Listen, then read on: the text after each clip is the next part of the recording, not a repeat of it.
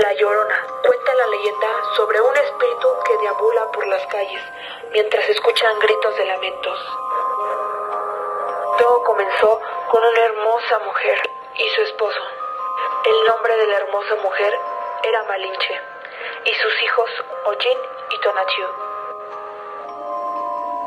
Hola mis hijos queridos, realmente estos días no han sido fáciles para mí, ya que su padre y yo estamos un poco mal, casi no nos entendemos, pero les prometo que seremos una buena familia.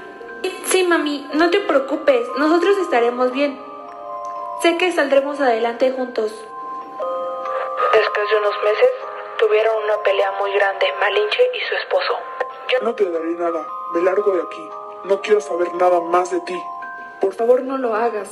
¿Y nuestros hijos? Pues quédatelos. ¿Qué esperabas? Que me los quede, estás mal. Yo me largo.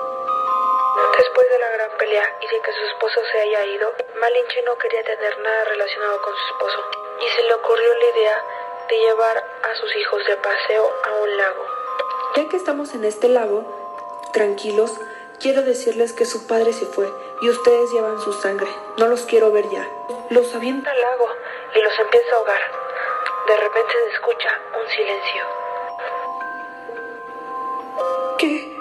¿Qué? Desesperadamente Empieza a entrar en razón de la acción que había hecho. No, mis hijos, ¿por qué? No, mis hijos. Desde ese día, Malinche enloqueció, quitó la vida, pero nunca pudo encontrar la paz. Y hasta hoy en día, muchos dicen que escuchan sus gritos y lamentos.